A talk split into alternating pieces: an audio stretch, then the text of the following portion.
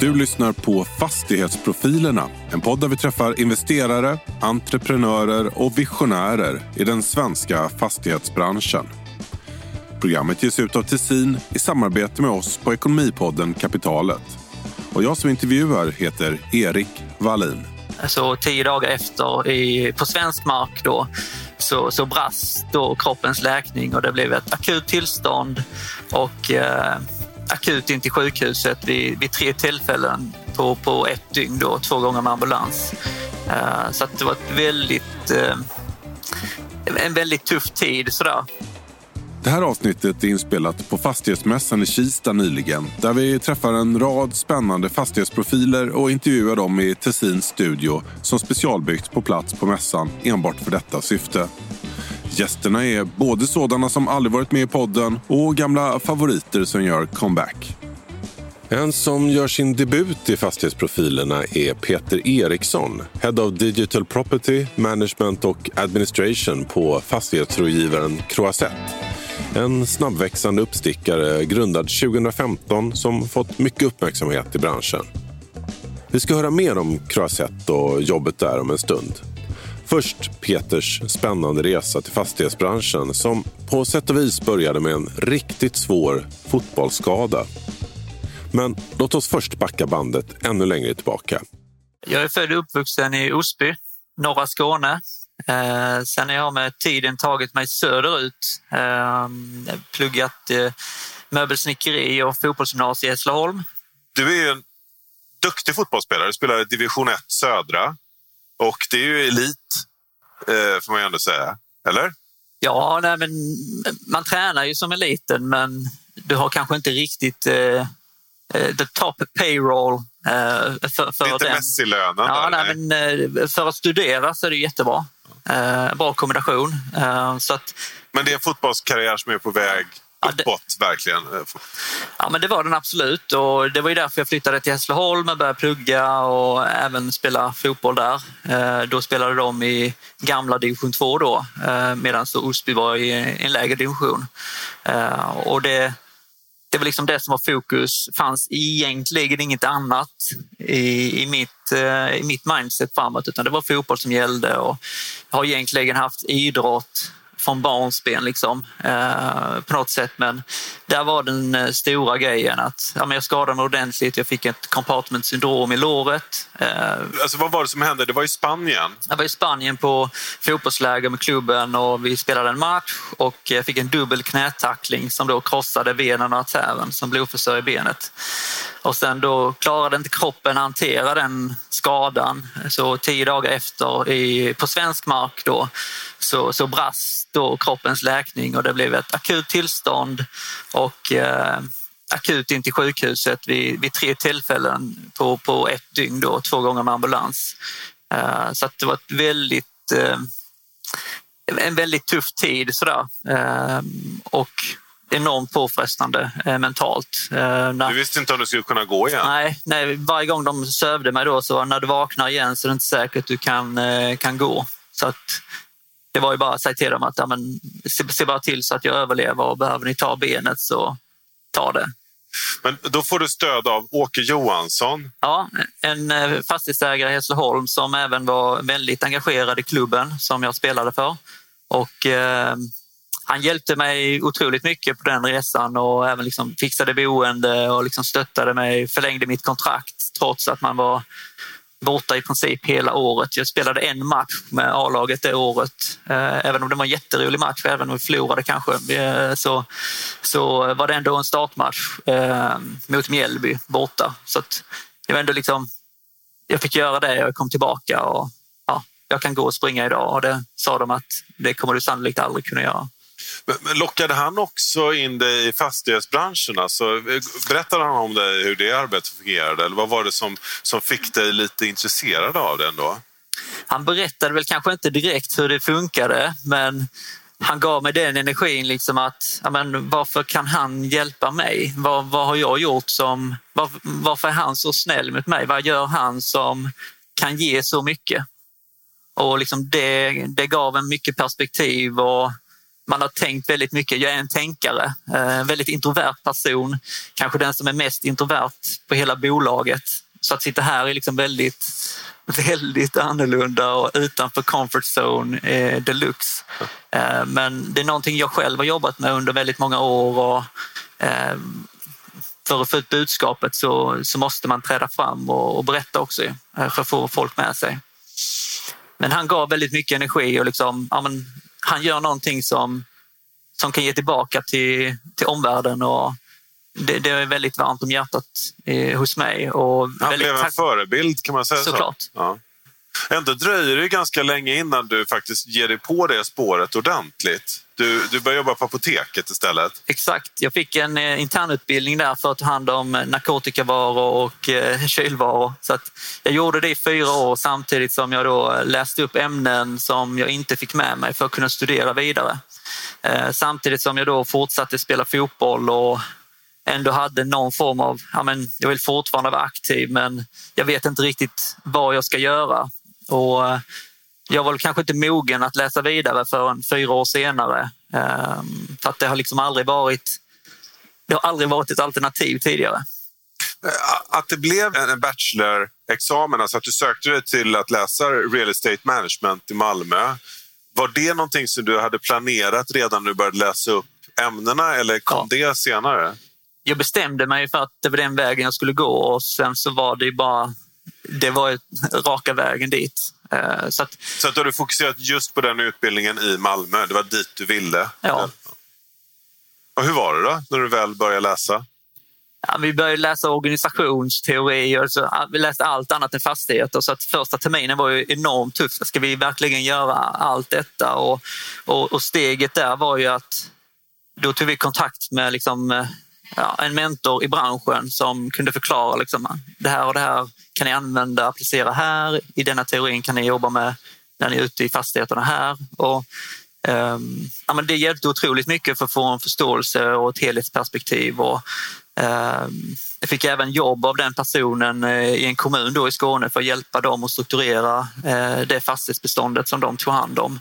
Och, eh, ja, men så jag kom in i branschen relativt tidigt även under studietiden och kunde applicera teori direkt i, i marknaden liksom, och se vad, vad skapar värde och vad skapar abs- absolut inga värde.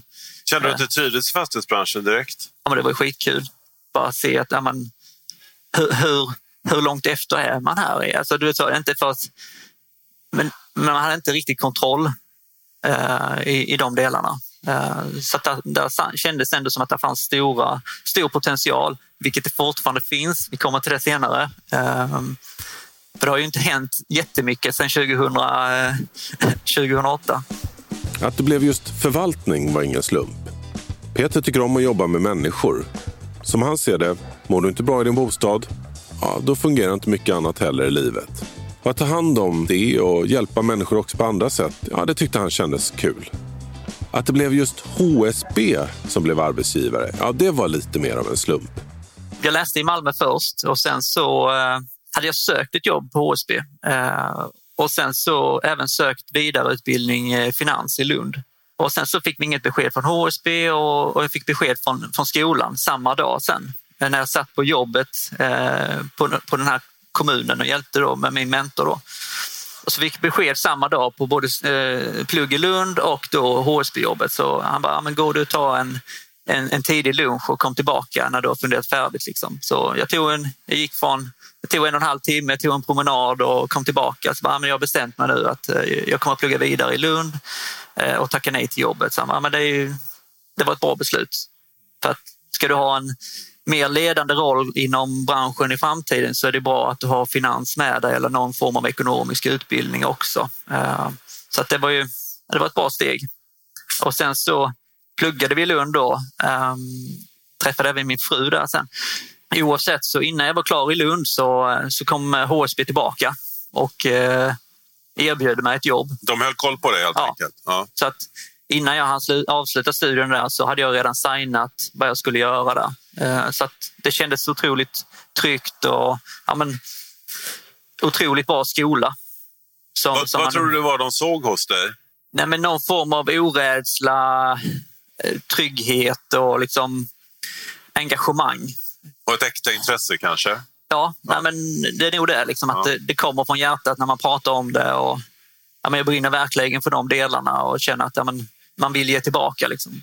Och det är verkligen en sån organisation där man kan göra det. Sen finns, finns det andra utmaningar i den organisationen men det, det är ju inte en privat aktör på det sättet och drivs inte av samma, samma del delar. av folkrörelsen Nej. och med allt vad det innebär. Ja. Så att, att du då byter till något som är på många sätt kanske motsatsen till HSB, eh, uppstickare i fastighetsrådgivning, Croisette. Hur gick det till?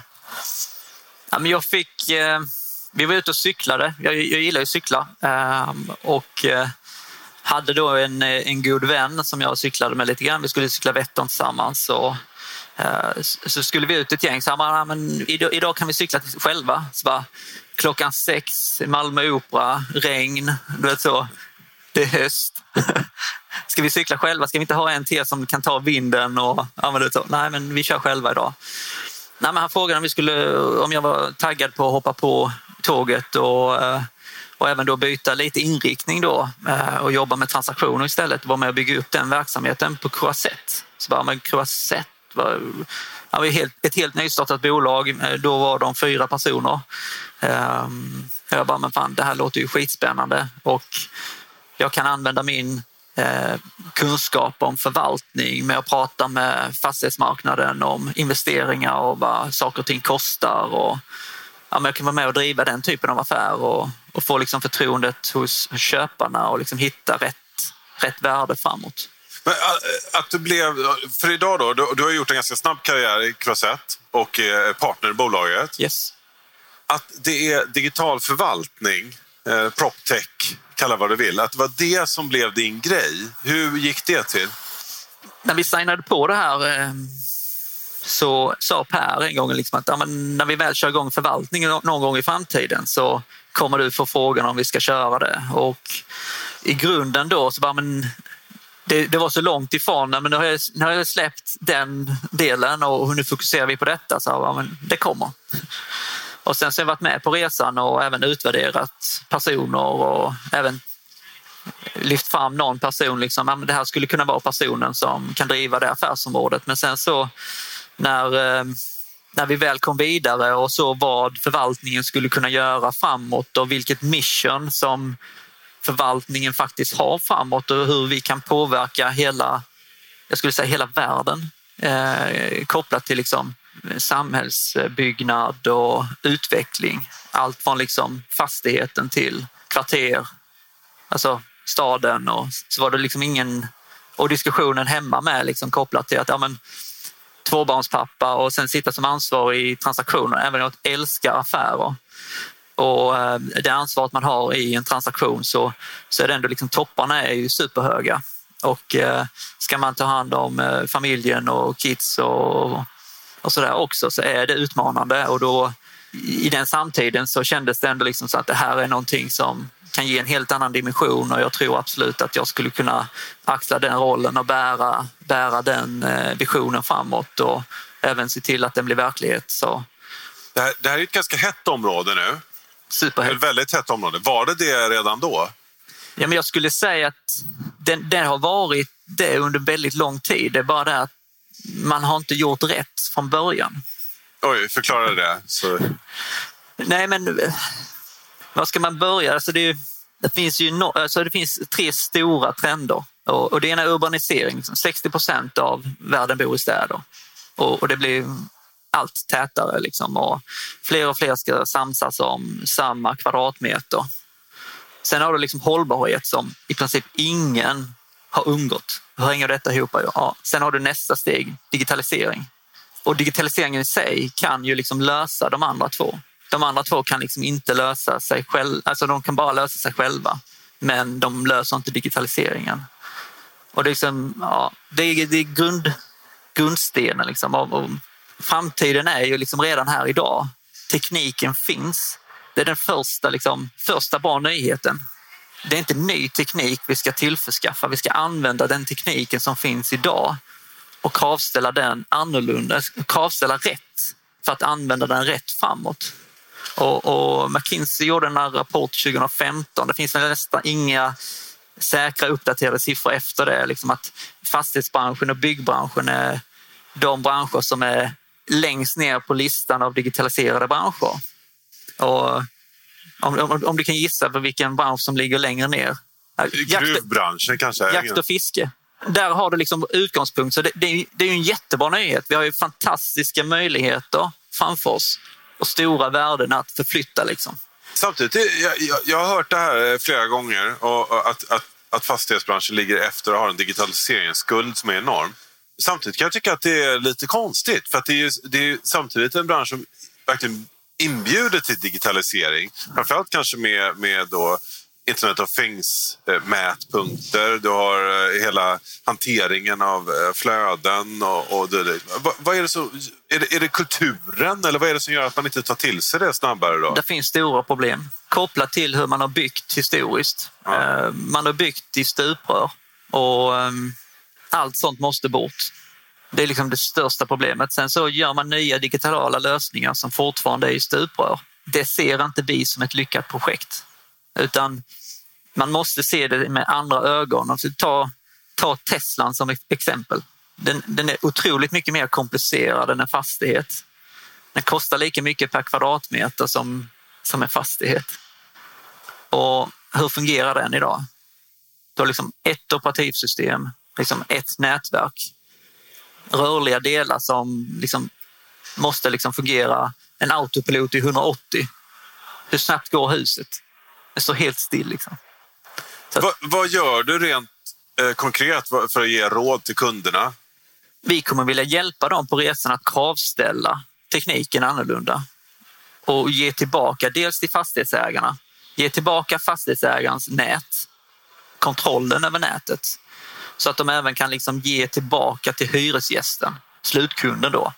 När vi, när vi pratar om det ofta internt så, så pratar vi kanske då pratar jag som hyresgästen är vår kund, men det är för att vi tar fastighetsägarens hatt på oss.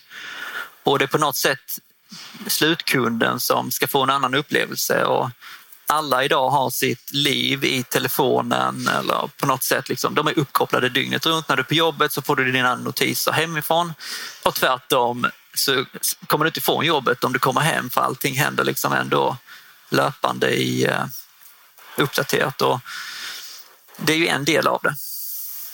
Eh, jag, jag träffade professor Ann Håkansson som håller på just mycket med, med AI och eh, fastigheter. Eh, och hon spår ett enormt genomslag för AI i fastighetsförvaltningen framöver. Är det någonting du håller med om? Jo, men den kommer kunna hjälpa till att skapa otroliga skalfördelar i effektiviseringar och sådär. Att lära känna fastigheten bättre i vissa delar. Så absolut, det finns de som gör jättemycket bra grejer. Sen, ska man måste, sen måste man liksom paketera det på ett, på ett bättre sätt. Jag tänker på det du sa tidigare, att tekniken redan finns. Är det så att AI är liksom för avancerad teknik? Att man, att man försöker befinna sig så långt i framkanten hela tiden så att man tappar bort att lösningarna redan finns? Nej, men man tappar inte bort sig. Det är bara mer att man har inte kravställt så historiskt utan AI kommer att vara liksom en del för att lösa väldigt specifika delar i förvaltningen som man skulle kunna säga är ett eget lager.